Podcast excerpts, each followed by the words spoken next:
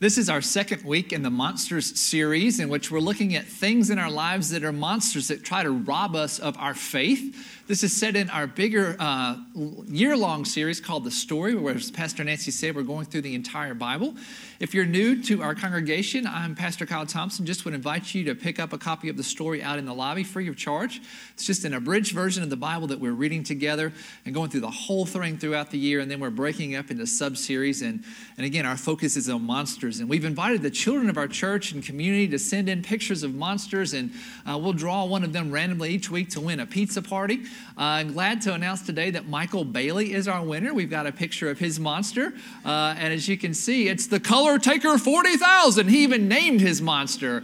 This monster steals color from the world, so that's a bad monster to deal with. But so you have children or grandchildren or neighbors who are children who would like to just submit any picture of any kind of monster, can do that through our website, southparkchurch.com, or our Facebook page. And it's just a fun way to help get the whole family involved in this. Speaking of our children, I'm excited to announce that this Saturday coming up, the Charlotte-Mecklenburg Police Department is going to come and meet with us here in the theater Saturday morning. And CMPD is going around to most of the churches in the Charlotte area just to help them think about safety. And I know our first thought is we go to some of those church shootings that we've seen on television that's just, you know, so tragic and horrible. And we certainly want to do everything we can to prevent that. But those things are so rare. We're not really living in fear over that, but we're going to talk about that. But we're going to talk about more everyday kind of stuff too, like what if the lights go out in the theater, or what if there's a fire, or anything safety related. So it's good to have the CMPD come, and this is open to anyone to come and give input and to learn, and then we'll begin to implement some of this stuff. And we're also just grateful to have Officer JJ from CMPD, who's with us each and every Sunday. We don't live in fear here, but we do want to be proactive and just make this the safest environment that we have to come and worship Jesus. I read a book earlier this year by Pastor Erwin McManus in which he talks about failure. And he says that we view failure obviously very negatively in the world, but he has come to embrace failure. In fact, he says if we're not failing, then we're not trying new things. And so that failure is a good thing. It's a good way to process things. It's a good way to learn. It's a good way to move forward. And he believes so much in the power of failure that every night when he comes home and has dinner with his family and his children, he asks his children, how did you fail today? And it's not in a negative way. It's in a positive way to say if you're not trying new things, then you're not going to be able to fail. And so failure is not necessarily something that is negative.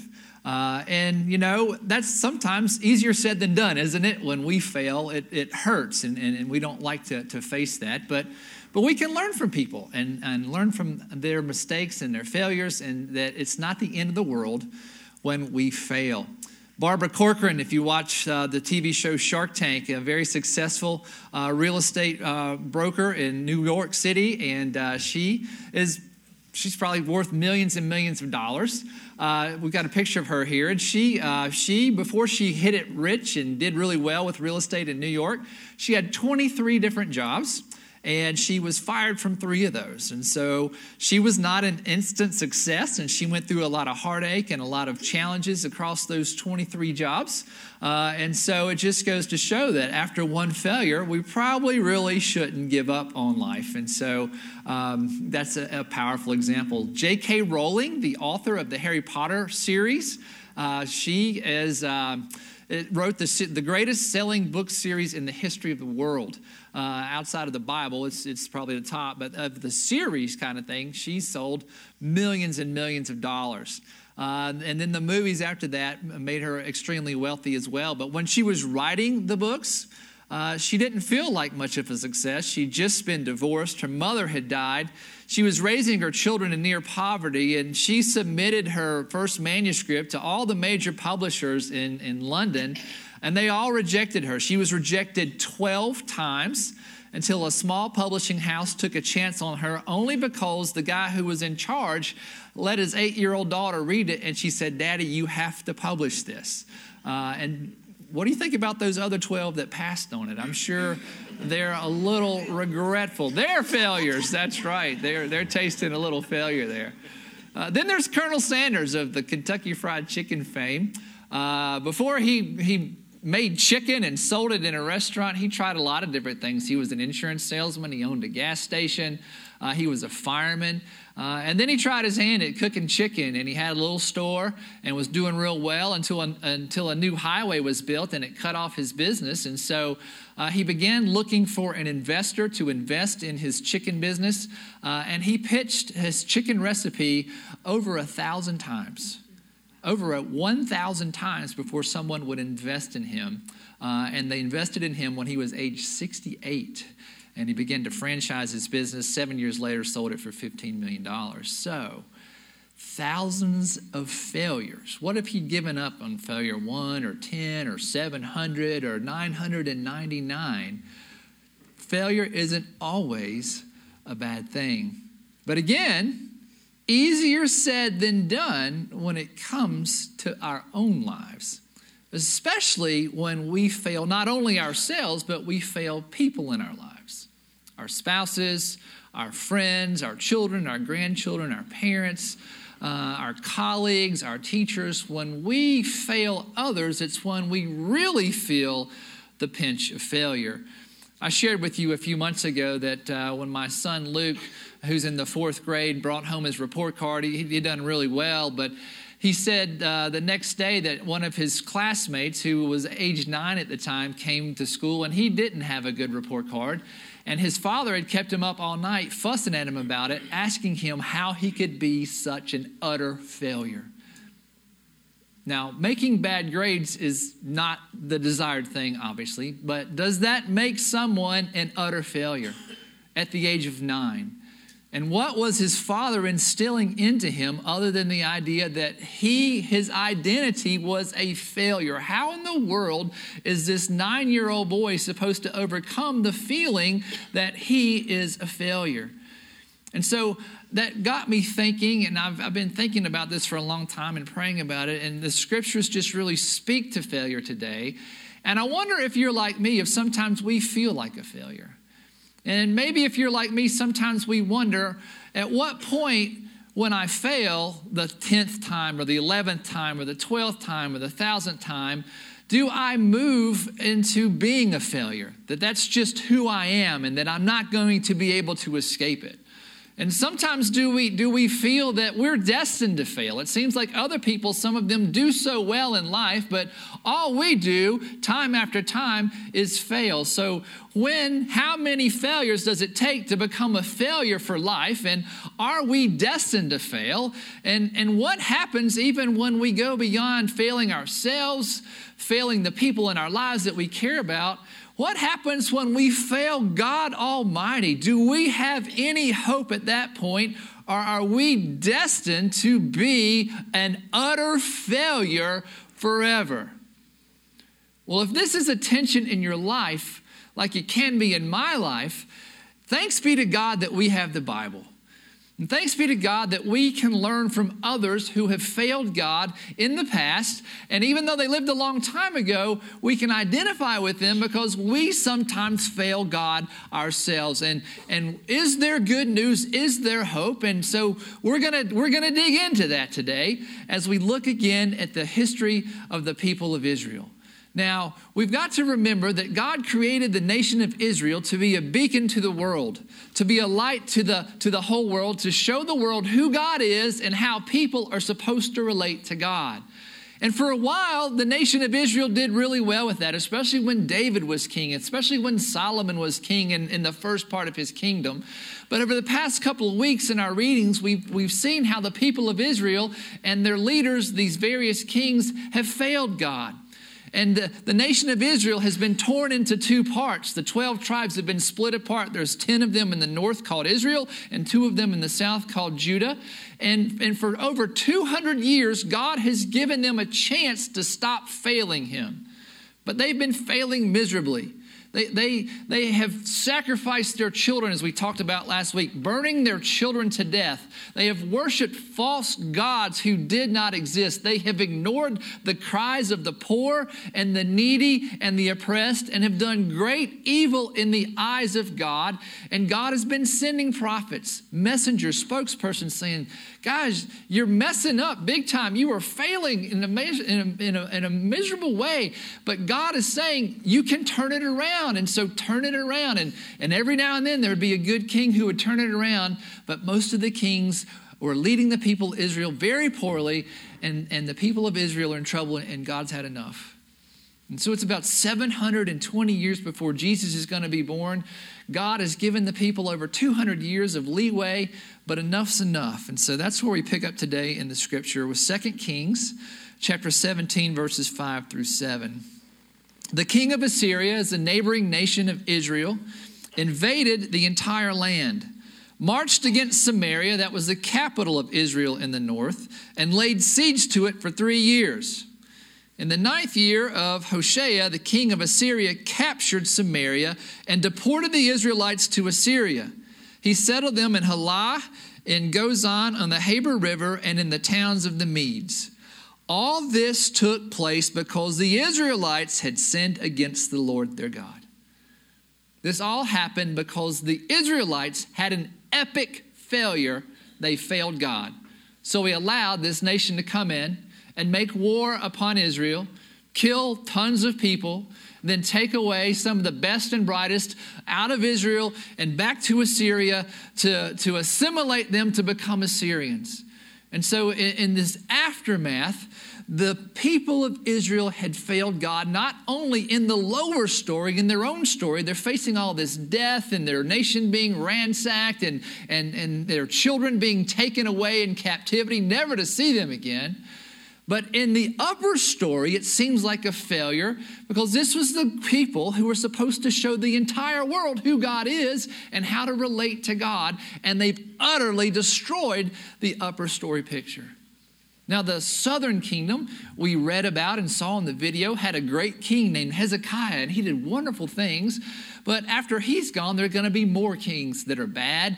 And for a couple hundred more years, God's going to give the southern kingdom a chance. But in 586 years before Jesus is born, 586 BC, the Babylonians are going to come in and they're going to ransack the southern kingdom of Judah. And so the people of God have failed on the lower story level. They failed God on the upper story level. And it's just, it's horrible. But here's the good news. God is not ready to give up on us. God is not ready to give up on the people of Israel. They failed epically, but God sees something different in them. And so God sends prophets. He continues to send these prophets. He sends a prophet named Isaiah. And Isaiah comes and he gives hope to the people of Israel, even though we're going to have all these terrible things happen and captivity and all this stuff is going to happen. God has not given up on the people. So let's go back to the Bible for some good news. This time we're going to be in Isaiah, the book of Isaiah. And this is written by the prophet Isaiah, the spokesperson for God. And this is in the midst of all this epic failure that the people of Israel have done. And this is what God says in Isaiah 43:25. God says, I, even I, am he who blots out your transgressions. It's like if you can imagine all the wrong things that we do, like moral sins, doing wrong things against God and against others. If you were to write those down on a piece of paper, God says, I scratch them out. Right? He's saying that to the people of Israel, but he's also saying it to us. Whatever wrong things you've done against each other and against me, how you failed others, how you failed yourself, how you failed me, right? Not in selling chicken or writing books, but in the way that we treat each other, God says, I'm blotting it out. I'm getting the ink out and no one's going to see that ever again. Then he goes on to say, for my own sake I do this. And I remember your sin no more. This is a powerful passage of scripture. God says, I remember your sin no more. Now, that doesn't mean that God can't recall what happened. But what it means in the original Hebrew is, remember your sin no more means I will hold it against you no longer. Right? I will stop holding this against you. I'm not going to hold a grudge, right? It's as if you never did it. Now, we need to recall that so we can learn from our failure and not repeat it, but I'm not going to hold it against you anymore. I forgive you. And so Isaiah prophesies about a great deliverer who's going to come in and save the people of Israel. And his name is Cyrus. His name was Cyrus the Great, and he was from Persia. And he came in and he liberated the people from Israel, and he let them go back into their homeland, the land of Israel, about 520, 530 years before Jesus was born. We're going to get to this later. The good news is God didn't give up on the people of Israel. And the good news is that God doesn't give up on us when we fail God by making bad moral decisions. So what? So what does this mean? What's the big idea? What does this mean to me in my life? What's the point? This is what I think the so what is. Failure is an activity, not an identity. Can you say that with me? Failure is an activity, not an identity. And by that I mean failure is what we do. It's not who we are.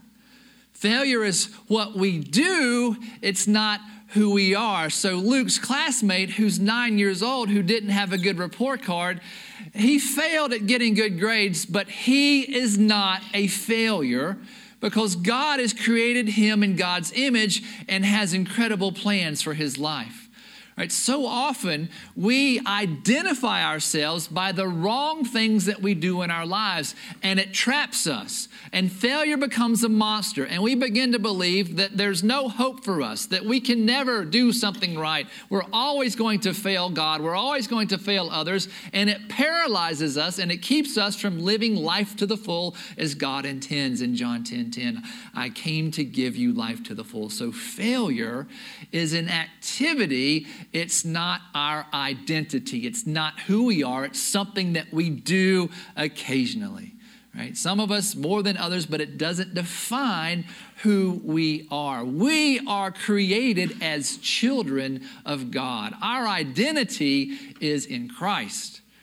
Failure is an activity. It's not an identity. So now what do we do? I think we call out failure for what it is, right? When it's something that we're trying to do at work or get grades at school or be good at a sport or write a book or whatever, if we fail, that's an opportunity to learn something and to move on. If it's a moral failure, well, we've done something against God, we've done something against someone else, that's something we've done and we need to ask God for forgiveness for, but it doesn't identify who we are. We are God's children. We are not failures. I want you to say right now with me, I am not a failure. I am not a failure. Now say this, I am a child of God. I am a child of God. So the next time you fail God morally this week, and we're all going to do it, we need to ask for forgiveness. But we also have to not allow that to define who we are.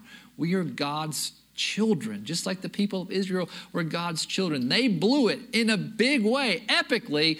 But if God is able to forgive them, then God is able to forgive us when we fail God morally. So when that moment comes this week or the week after that and we fail, yes, God, I'm sorry, right? I'll face whatever consequences come from this, but God, help me to know this doesn't define who I am, right?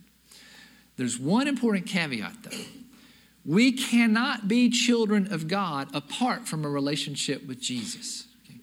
On our own, we will lose the moral failure game, right? On the one hand, we're created in God's image, and that is good, and we are like God, and we can do awesome things. But on the other hand, we have freedom to choose, and sometimes we just choose really poorly, and we cannot avoid moral failures or the guilt and shame that come from failing God through moral failure, which is called sin, without the help of Jesus.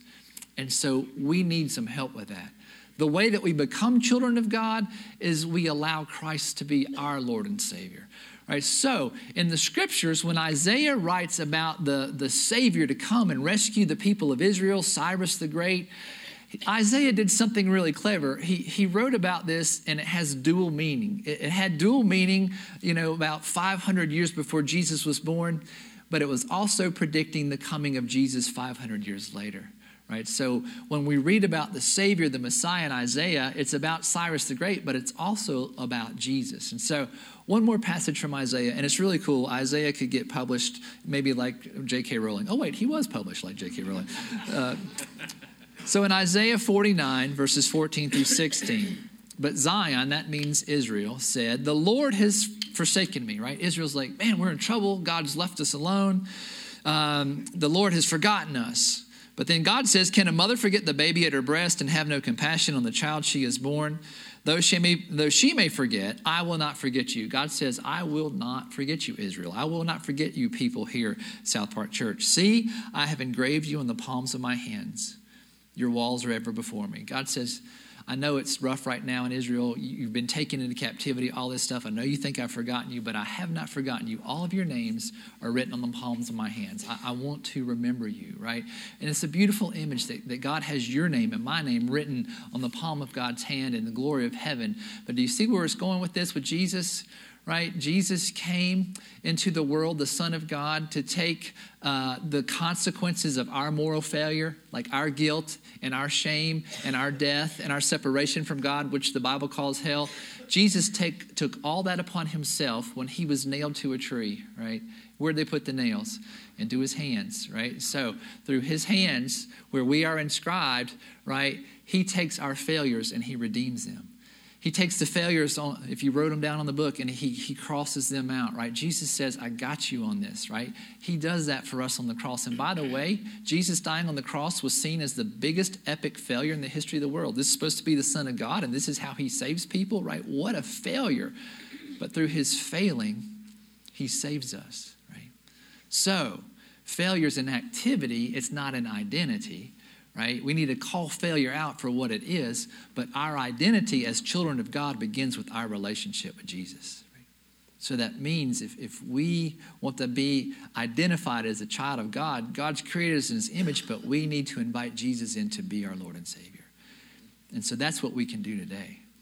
And in just a few minutes, we're going to receive the sacrament of Holy Communion where we eat bread and drink grape juice, and we remember what Jesus did for us on the cross. Jesus makes it possible for us to be identified as children of God, and all we have to do is invite him in and say, Lord, I turn over my moral failures to you. I'm tired of carrying this around with me. I'm tired of carrying around guilt and shame, and God, can you take that away and really give me joy and give me peace like the Bible says? Can you help me live life to the full now so that I can live forever in the kingdom of heaven? Right? That's the gift today, right? So homework assignment, you don't even have to leave the place. Right here today, when we receive communion, I invite you to confess your failures to God and to turn them over and say, God, I want to be identified with you. I want my identity to be in Jesus. I want my failure to be an activity, not an identity, right?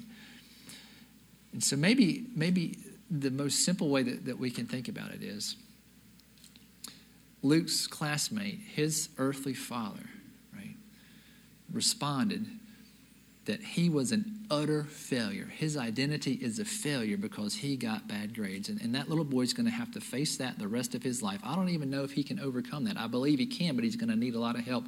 An earthly father says your identity is a failure. Isn't it great that our Heavenly Father sees something different for us?